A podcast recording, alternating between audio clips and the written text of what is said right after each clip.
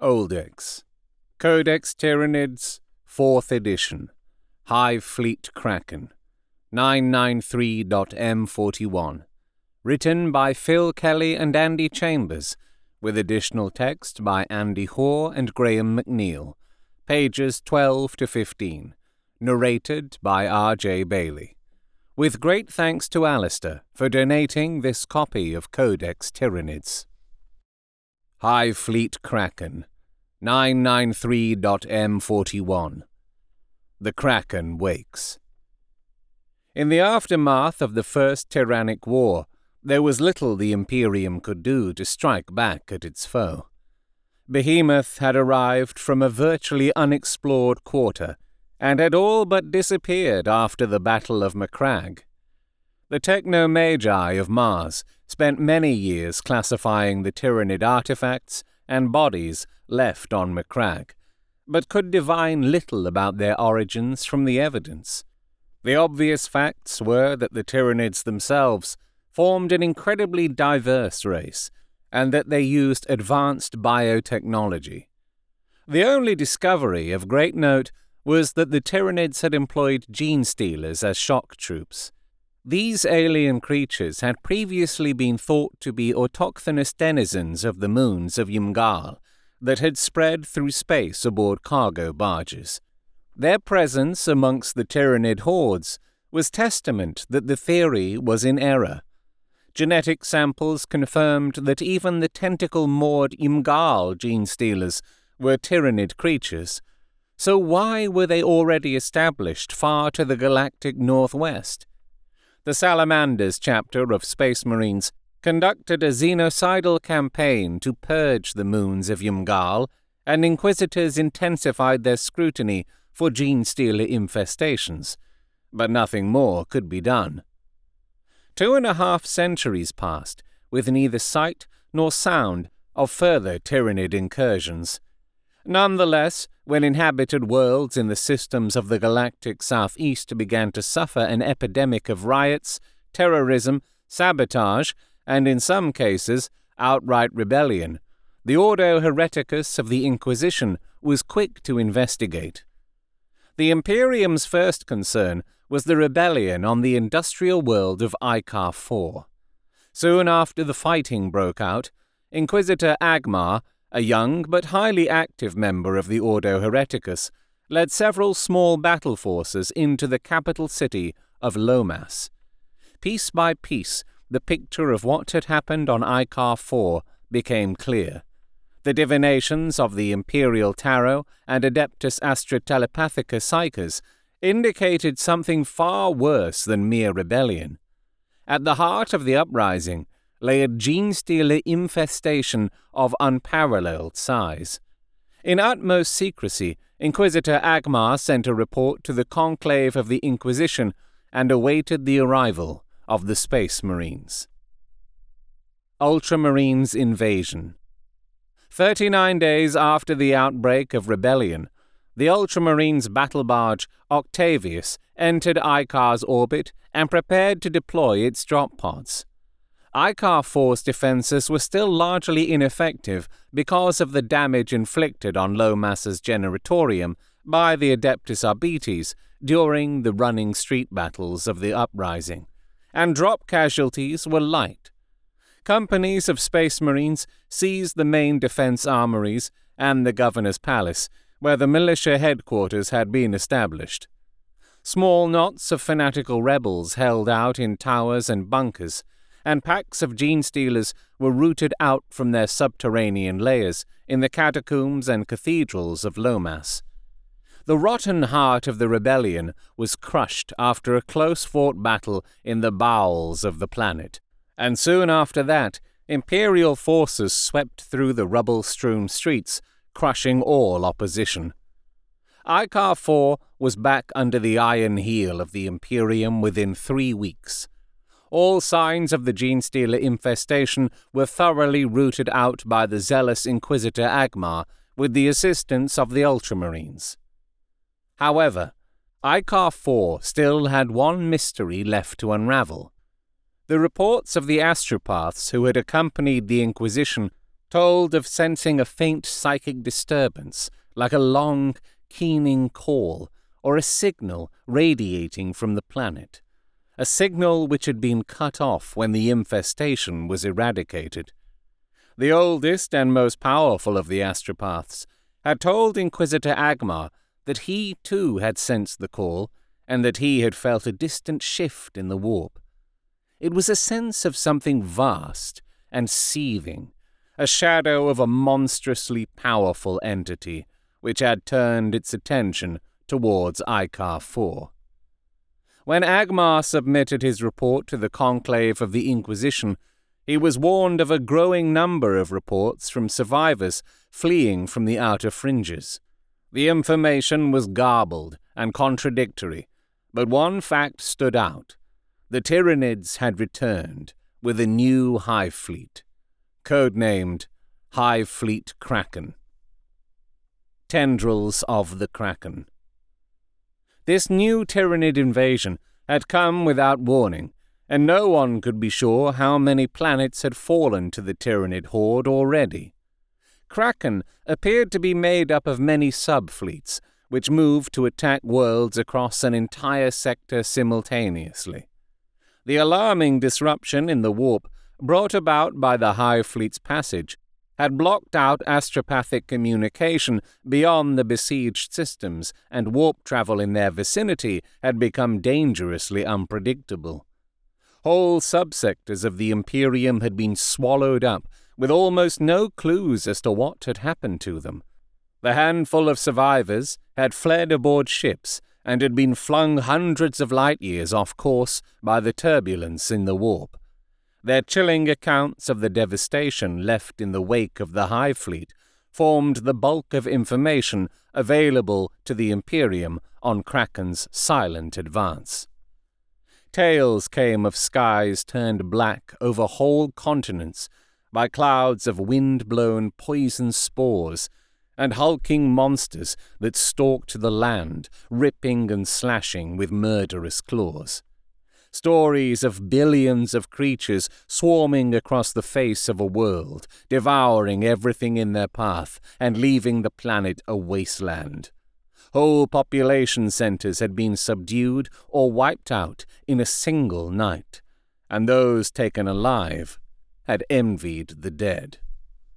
In the Miral system, Imperial Guard regiments and Space Marines of the Scythes of the Emperor chapter still held out against Tyranids, which had overrun the lush jungles and plantations of Miral Prime. The Imperial forces had retreated to a huge rock mesa, known locally as the Giant's Coffin, where they fought daily against raging hordes from the dense jungles below. The jungles themselves had become extraordinarily active since the invasion, and only constant defoliation prevented vines and creepers infected with Tyranid spores engulfing the defenders' narrow island of rock overnight. A free captain brought rumors of Lomano, a feral planet that had come completely under the sway of a gene-stealer infestation. When a Tyranid Hive Fleet arrived, the fierce tribesmen had calmly boarded the bioships to be consumed by the new living gods. He also brought a tale from the giant asteroid monastery of Salem, telling of how the monks had chosen to poison themselves and their carefully tended ecosystem with necrotizing rotweed, rather than allow their sanctified flesh and bones to be consumed by the advancing Tyranids. Now Salem was nothing more than a gigantic tomb. Another dedicated merchant captain helped evacuate millions from the mining worlds of Devlin before it was consumed. The extensive system of sentinel space stations around Devlin delayed the Hive Fleet long enough for a fleet of giant freighters to escape into space. A company of the Lamenters chapter of Space Marines held off frenzied attacks by the Tyranids until the last ship was loaded.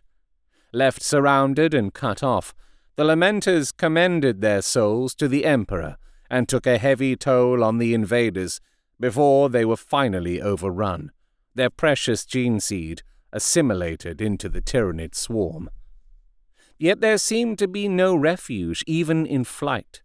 One giant ore ship, fleeing from Devlin with its cargo of refugees, arrived at its destination, ominously dark and silent. No communication was forthcoming from the vessel, and it made an automated landing far from habitation. Those investigating the ship found it to be a blood-drenched abattoir when they unsealed it. Men, women, and children had been mercilessly butchered in their hundreds, perhaps thousands. It was impossible to tell. The Inquisition suspected a breach of quarantine protocol had allowed a tyrannid organism to get on board, but nothing could be found, so what the murderous entity was and what became of it remained a mystery. Meanwhile, orbital defences on Graea had held the Hive Fleet back for a time, but the invaders had overrun Graea's single moon. Now every orbit brought a rain of mycetic spores on the planet below, each spore bearing its payload of doom and destruction. Explorators recorded discovering a world deep in the eastern fringe, which had been seeded with attack organisms during a tyrannid terror raid decades before. Swarms of the scythe-armed beasts had killed every living thing on the planet, and now battled with each other in their unrelenting bloodlust. Seen on a galactic scale, Kraken moved as many independent Hive fleets, attacking across a front that covered thousands of light years. Worlds were often bypassed, isolated or attacked unexpectedly, making a cohesive defense almost impossible to mount. The Imperium was forced to concentrate its forces on the most strategically important Forge worlds and Hive worlds, while it evacuated, or simply abandoned others, to their fate, letting the tendrils of the Hive fleet slide through the cordon in numerous places. Agmar's divinations, and the events of the rebellion on Icar four, allowed the Imperium to predict the direction in which the majority of the Tyranid fleet was heading, however, and this resulted in the tremendously bloody Battle of Icar four in nine ninety-three M forty-one. Due to the forewarnings of those involved in the crushing of the rebellion, the Ultramarines were able to mount a solid defense of the Icar system. Once more, their chapter master was present, leading his fleet to a major victory over the Tyranid Armada, whilst crack teams of Tyrannic War veterans who had fought at the Battle of Macragge scoured Icar four's hives in a series of close-quarter battles that lasted nearly a full year. A terrible toll was paid by the population of that blighted world, and the planet left a smoking charnel house of death and destruction. At around the same time, Inquisitor Sevak reported that the Eldar craftworld of Iyanden had been subjected to a series of massive tyrannid attacks. The once mighty craftworld had fought off swarm after swarm of attacking hive ships, but in doing so, its space fleet had been virtually destroyed. Several swarms of tyrannids had reached the craftworld itself, and fighting had raged throughout its slender wraithbone towers and magnificent crystal domes. Now, most of the craftworld lay in ruins, a shattered and crumbling remnant of its former glory. Four-fifths of its people were left dead or dying, a terrible blow for the dwindling Eldar race. Though the back of Hive Fleet Kraken was broken by the two major defeats it suffered at Icar four and craftworld Iyanden, several hundred inhabited worlds had fallen to the Tyranids. Two entire Space Marine chapters, based on the Eastern Fringe, the Scythes of the Emperor and the Lamenters, had been all but destroyed, with little more than a company of each chapter surviving the Tyranid onslaught. And, though two tendrils of Kraken's advance had been shattered, and the crisis on the Eastern Fringe had stabilized somewhat, an unknown number of splinter fleets have sloughed from the main Tyranid incursions. The Splinter Fleets. The scattered remnants of the Tyranid attack on Icar four appeared to have fled towards the galactic core, driving well within the defensive perimeters drawn to combat Hive Fleet Kraken. These splinter fleets have, if anything, become an even greater threat as they raise unsuspecting and ill-defended worlds far from the war zones. Splinter fleets may comprise as few as a dozen hive ships, but a dozen ships are still more than capable of overwhelming an isolated world, just as with Tyrann over two centuries ago. Running battles with the splinter fleets are draining the defences against Kraken even further, and the fleets themselves are regaining their strength as they feast on the bounty of the worlds they devour.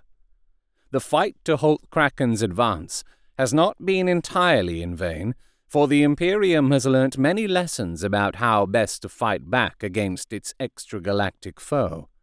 In a number of systems, Space Marines have boarded Tyranid ships while the alien creatures within were still dormant after exiting the warp.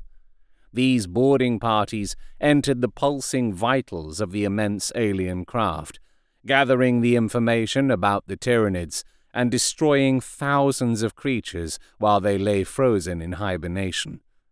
The information gathered by these brave Space Marines has proved vital to the Imperium's search for a way to defeat the Tyranid menace. Total War. The Adeptus Terror was sufficiently shaken by the constant flow of reports of invasion from the Ultima Segmentum to convene the High Lords of Terror. Their conclusion was rapid and succinct. The vast inroads of the Tyranids into the Imperium must be stopped at all costs. The Tyranid race must be investigated and, if possible, utterly exterminated. The Imperial Tarot has predicted a time of coming darkness, unmatched since the darkest hours of the Horus Heresy. The Devourer of Worlds grappled with the human galaxy, and thus far it had shown only the first hints of its true strength. At the command of the High Lords, the huge military juggernaut of the Imperium's armed forces turned its face to the Ultima Segmentum and readied itself for total war. To think of these creatures as beasts is a grave mistake. We have observed the vanguard organisms herd prey like cattle into the paths of the main swarms. We have seen them expend tides of lesser beasts so that their enemies have no ammunition left when their leaders attack, and armored columns channeled into narrow defiles, where but one of their assault beasts can tear through an entire tank company. Only yesterday we received a pick capture of several platoons falling back into the keep of Nex Bastion, only to be trapped and slaughtered by burrowing organisms that burst from the ground. These creatures have shown evidence of a tactical acumen that speaks of a far worse threat than that posed by a mere beast. Lex Mechanic Ursus, Bellis Corona. You have been listening to Oldex, Codex Tyranids, fourth edition, Hive Fleet Kraken, nine ninety-two dot M forty-one. Written by Phil Kelly and Andy Chambers, with additional text by Andy Hoare and Graham McNeill, pages twelve to fifteen. Narrated by R J Bayley. With great thanks to Alistair for donating this copy of Codex Tyranids. Thank you to Phil Kelly, Andy Chambers, Andy Hoare, and Graham McNeill for writing the fiction I grew up with. If you've enjoyed this, please leave a review where you found it, or like, share and subscribe on YouTube, depending how you're listening. This production, like all of Oldex, is entirely unofficial and uncommercial, from an out-of-print publication, is a derivative work with all copyrights owned by Games Workshop, and is a celebration of the hobby and lore I grew up with. If you have suggestions for other old Codex fiction for me to narrate on this podcast, you can comment, contact me on Twitter at R J Bayley or email robertjbailey at gmail dot com. Links are in the show description.